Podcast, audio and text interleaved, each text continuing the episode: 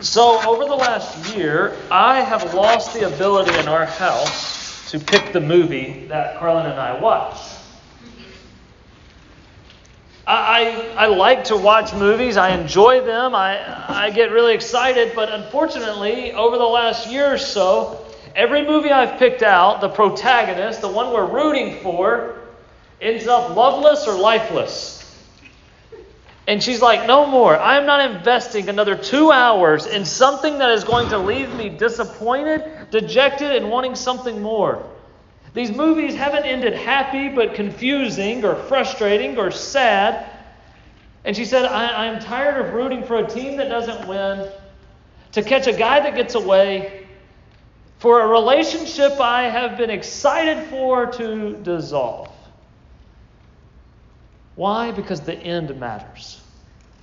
The end matters. And so today, as we flip to the end, what does God say in his final book? So, where have we been? In the story of God, this one story that God has been writing from the beginning of time, we have seen nothing turn into all things. We have seen a perfect creation and the imperfect inhabitants. We have seen it's a story of choices God's chosen people and our choice to rebel. We have seen his perfect rules and our broken promises. We have seen a good land, but an ungood people. We have seen rejection of the great king for a godless king. We have seen warnings ignored, punishment endured. We have seen a return but a failure to repent. We have seen that God has had to step into our world so that He can make a way for us to step into His. We have seen that the Son of God becomes flesh and dwells among us. He dies for us and He delivers us from the curse of death. And we ask, what just happened? What does this mean and what do we do now? And we understand that it is now our job to go and to tell what God has done in us, for us, and through us to anyone that will listen. So now, as we flip to this last book, Revelation chapter 1 is where we're going to start. Revelation chapter 1, John is writing the revelation of Jesus Christ. John is the disciple of Jesus. And what does he say in verse 17? When I saw him, I fell at his feet as though dead, but he laid his right hand on me, saying, Fear not. I am the first and the last, and the living one. I died, and behold, I am alive forevermore. I have the keys of death and Hades. Write therefore the things you have seen, those that are, and those that are to take place after this. John is given the task of describing the indescribable. Today, I have like four or five just random lessons that we can take from the book of Revelation and hopefully tie them all together. But John's first thing that we were to take from this is he is trying to describe the indescribable. 46 times, John uses the word like. Not because he has this uh, speech impediment because he grew up as an early 2000s teenage girl where he just says like after every little thing. No, John is trying to put into the feeble language and in the inadequate language of man describe the greatness and gloriousness of God. Look back at verse 14 with me. He says this The hairs of his head were white, like white wool, like snow. His eyes were like a flame of fire. His feet were like burnished bronze, refined in a furnace. His voice was like the roar of many waters. In his right hand he held seven stars, and from his mouth came a sharp two edged sword, and his face was like sun shining in full strength. John is not saying his face was the sun. He's going, I have nothing to conceptualize what I am seeing, and so I am trying to give you what I am uh, picturing. I am trying my best to describe what is going on here. It's like John is woken up from a dream and you've done that before, you're like, guys, I had the craziest dream. So, like, they were here and they were here, but they don't know each other. But in the dream, they were actually like best friends. It was great. And we were on a mountain, but it wasn't cold, but it was snowing. And then there was a fire, and, and you're like, what, what in the world are you talking about? But it all made sense in my dream. And now, as I try to tell it, I, I, don't have the language to describe what I just experienced. This is what John is doing. I'm doing the best I can to describe with you all that I just saw. So, John will use a bunch of symbols and signs. John will use symbols and signs to try to, to, to explain. Now, this is not an invitation for Nicolas Cage or Tom Hanks or some random guy off the grid in, in New Mexico to try to figure out everything, okay? This isn't a secret code that we're trying to decipher, and if we can just figure it out, we can sell our story to the National Enquirer and they'll give us lots of money because we can predict the time and the place that all of this is going to happen. No, that's not the heart of this. Jesus will say, Mark chapter 13, verse 32, No one knows the day or the hour, not even the angels nor the Son of Man only the Father knows. The goal of Revelation is not to try to figure it all out, it's to be amazed, it's to lead us to worship. It's to show us what is coming so that we can have hope for today. John is writing to real people. That's why the first two, uh, the first three chapters is sent letters to seven different churches saying, here's what you need to repent of, here's where you need to persevere. Here, you're writing to real people in a real situation at a real time. And so we don't need to try to turn Revelation into something it is not. So, continuing on, chapter 6 through 16, the second lesson is evil will rule the world. Now, some of us really recoil at that. And it's why we go and we ask that question how can God be good if he allows bad things to happen? Evil rules this world. It's fact. It's prophesied and promised. He will show us in chapter 16 through I mean 6 through 16 that these evil symbols of the beast and the woman will represent nations who are pursuing power and prestige and wealth and luxury in their own glory. And over the course of this, he will, he will show that God will judge them. There will be seven bowls, there will be seven uh, trumpets, there will be seven signs where God is showing the people you need to repent. You need to turn. A lot of these look like the Exodus. There are hail and locusts and blood and poisoned water, all trying to get people to turn back to God. But no matter how much God desires them to return, rebellion persists. What do we take from that? We don't need to be surprised by an evil and godless world or an evil and godless nation. Each nation that has been before now has all fallen into the trap of Babylon. And really, Babylon is a catch all term for every nation. Greece or Rome, Babylon, Egypt, Tyre, Sidon. All of these people and all of these nations are going to pursue one thing their own glory. They are going to pursue how to make themselves fat and rich and healthy and wise and smarter and more able to do anything.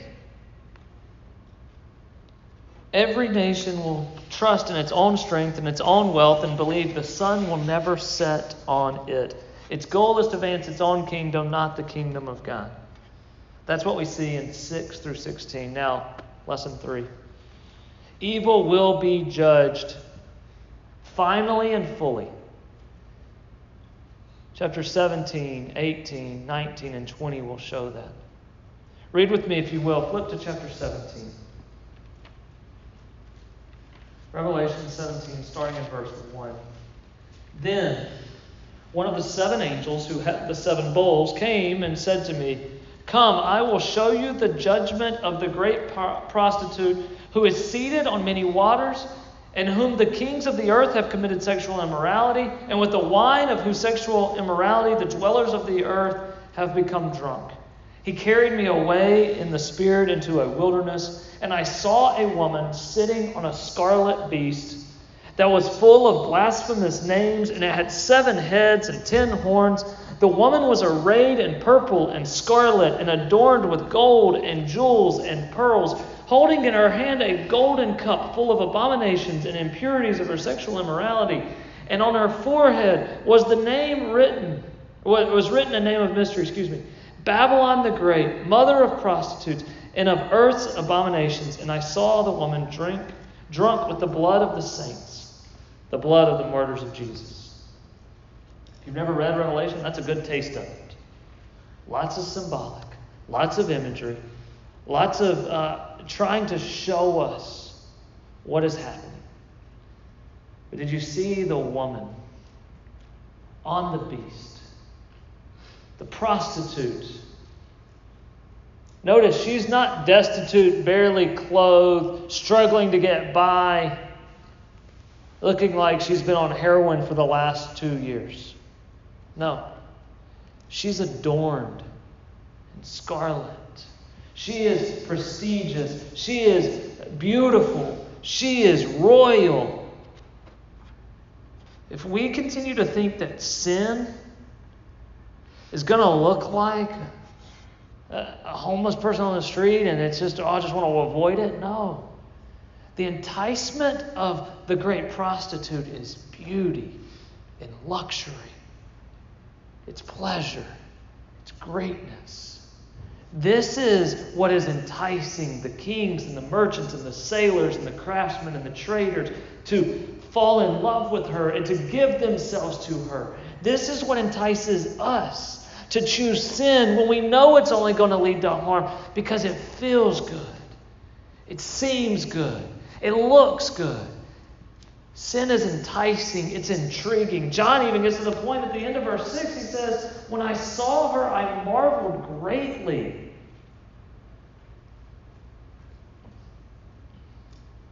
This is what we are talking about. But then in chapter 18, we see that evil is judged.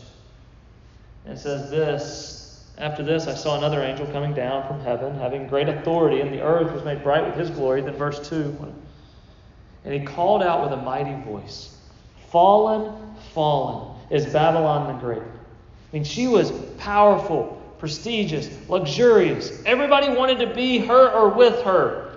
Fallen, fallen is she now. She has become a dwelling place for demons, a haunt for every unclean spirit, a haunt for every unclean bird, a haunt for every unclean and detestable beast. For all nations have drunk the wine of her passion, of her sexual immorality. And the kings of the earth have committed immorality with her, and the merchants of the earth have grown rich from the power of her luxurious living. What's happening? the woman that everybody has chased after, the one that everybody has spent their life pursuing, in an instant is fallen. The voice at the work, at the hand of God. Evil is judged fully and finally.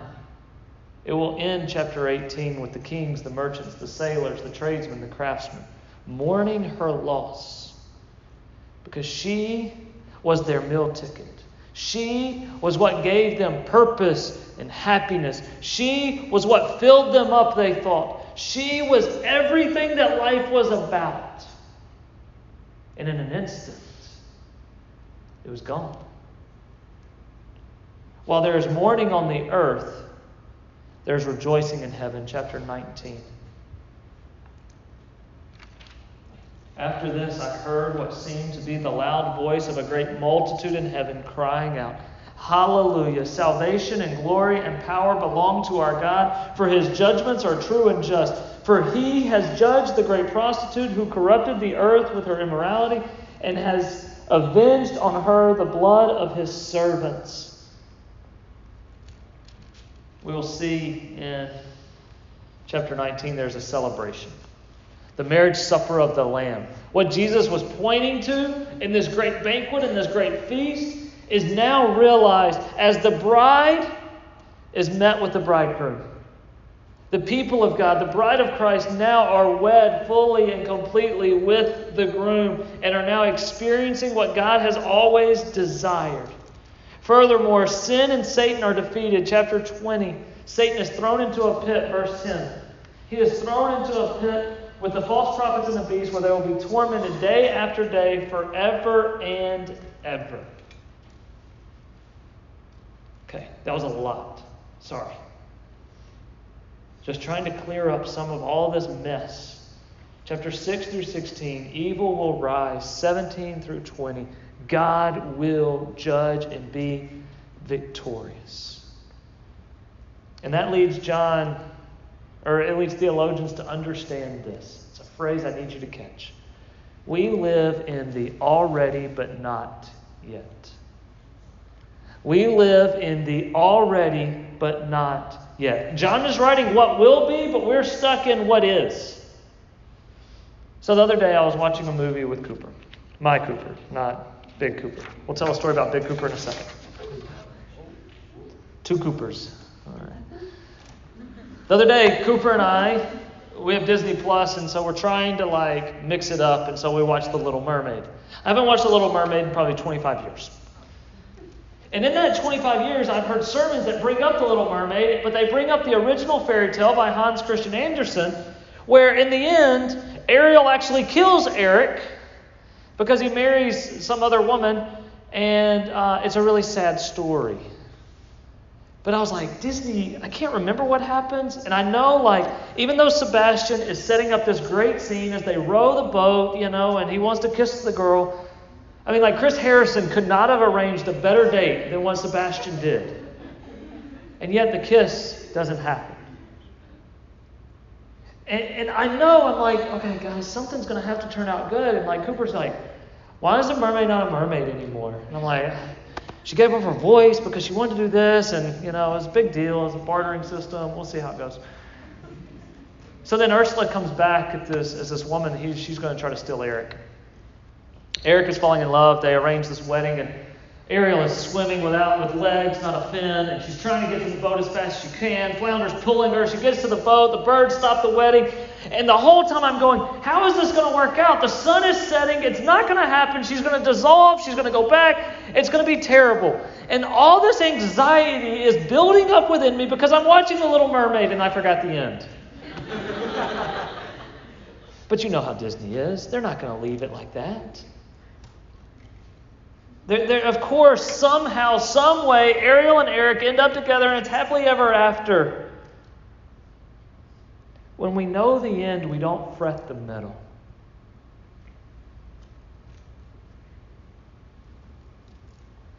Guys, we know the end.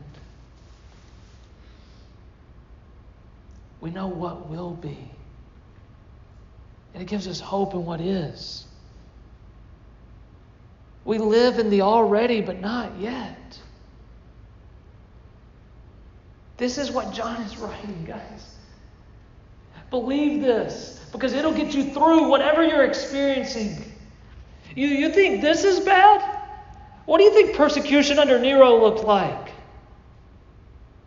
You, you think that not being able to define a gender in this way and that we live in this? Okay, what do you think when just by saying the name Jesus? Or what do you think for our brothers in China right now that have to meet in underground churches because if they are found out, they are going to die? What do you think about in Iran when somebody then gives their life to Christ, they have to disown their family?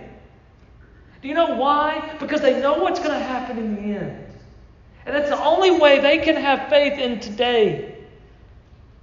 The already but not yet. We know God was victorious. We know evil will be judged. We know the woman will fall. We know Satan will be defeated. The already but not yet gives us hope and hopelessness. It allows us to have peace in persecution. It allows us to believe even in those moments of unbelief. Because we look beyond now to what will be. We don't fret the middle because we know the end.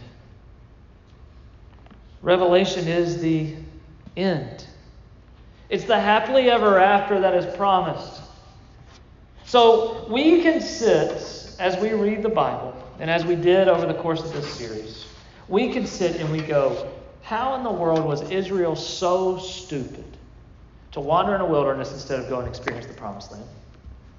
We can sit and go, How did they not listen to Isaiah and Jeremiah and Ezekiel and Malachi and Hosea? How did they not get it? We open up in the New Testament and we go, why did the Pharisees who've got this thing memorized not understand that Jesus was the Messiah, the Son of God, sent to save this world?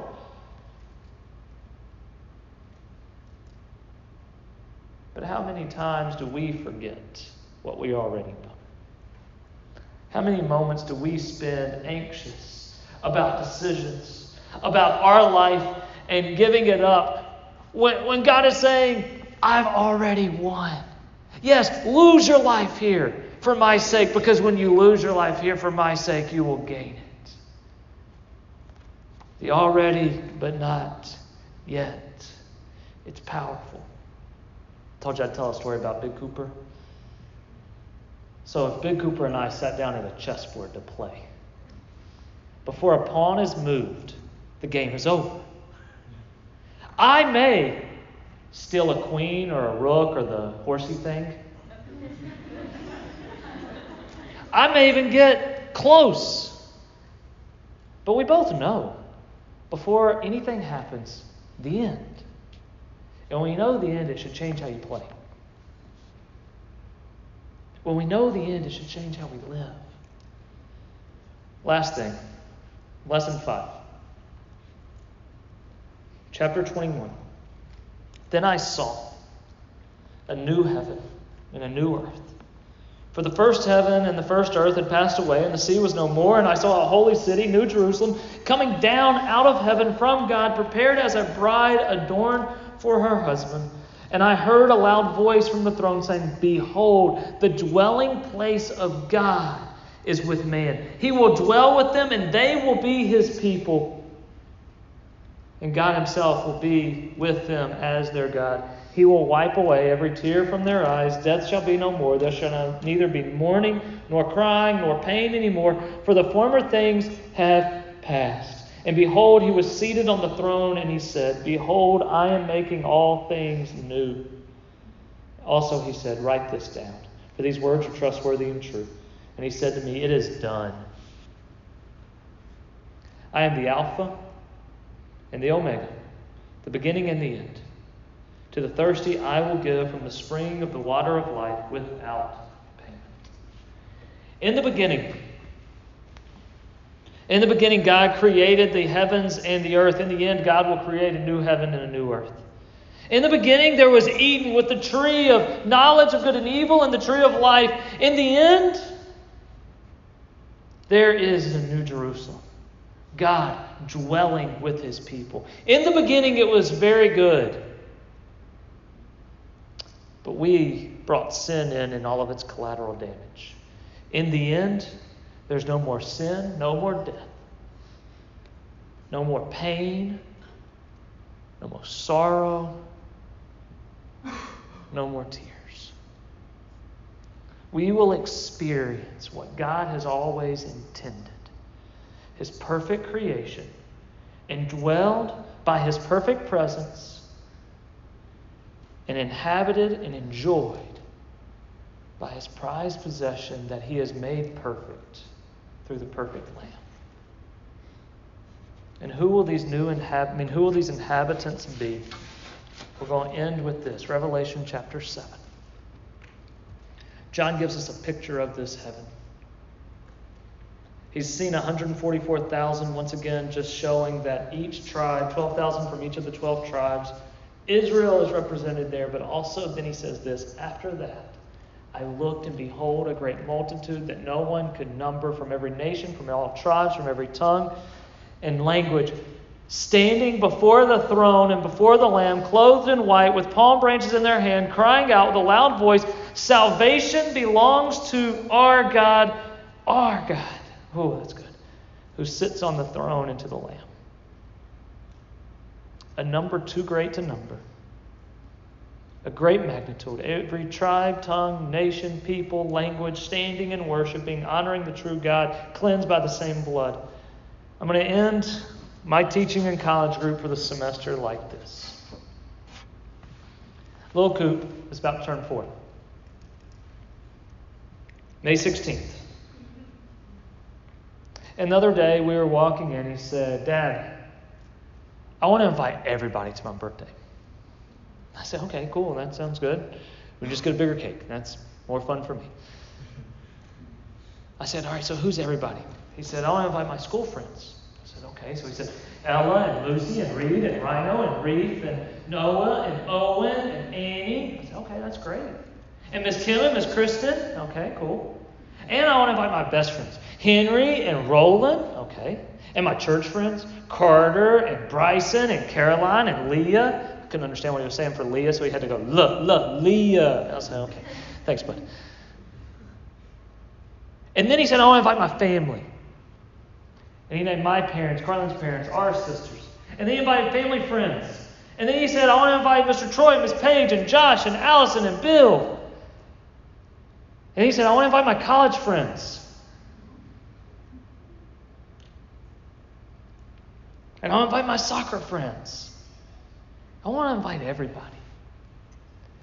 And I was walking in, and I, I was just thinking at first, I was thinking, he is so naive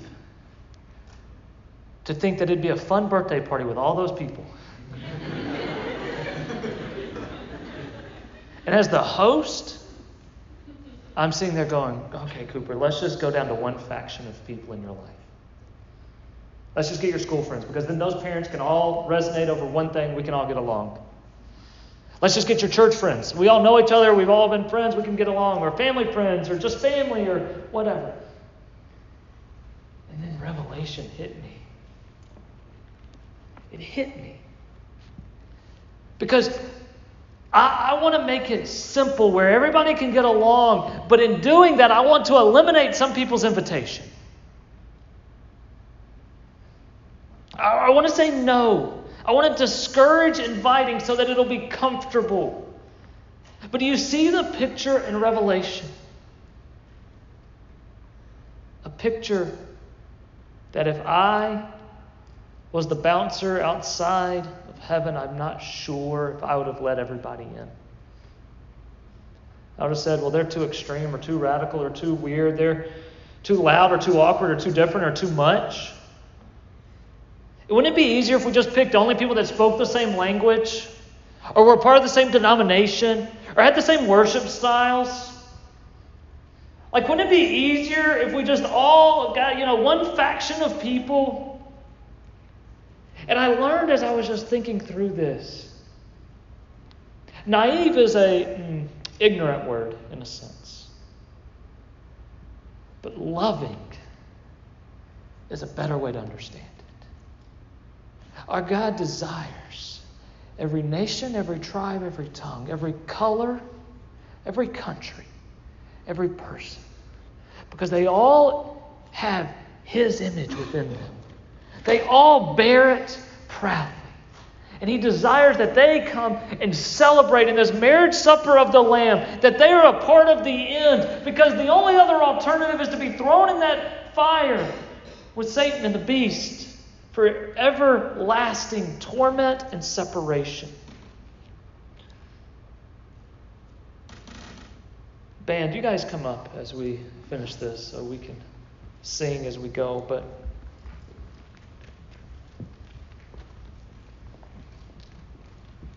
if you and I were God, would we live with this end in mind? That all people from every nation, every tribe, every country, every color, every worship style, everything different would come to worship Him together in spirit and truth, in one voice, in one song, singing out. Even the people that hurt you, even the people that have rejected you, even the people that are too far gone, even the people that just bother you. Do I love people in such a way that I am living to show them the end and inviting them to join me? Let me pray.